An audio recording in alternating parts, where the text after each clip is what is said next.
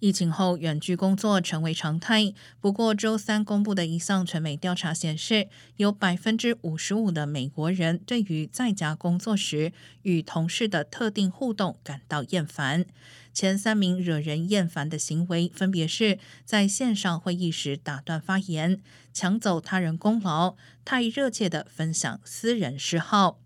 这项调查也发现，高达九成受访者在工作场合至少有一个他们不喜欢的同事，并且有百分之五十七的人曾经因为不喜欢该名同事而考虑辞职。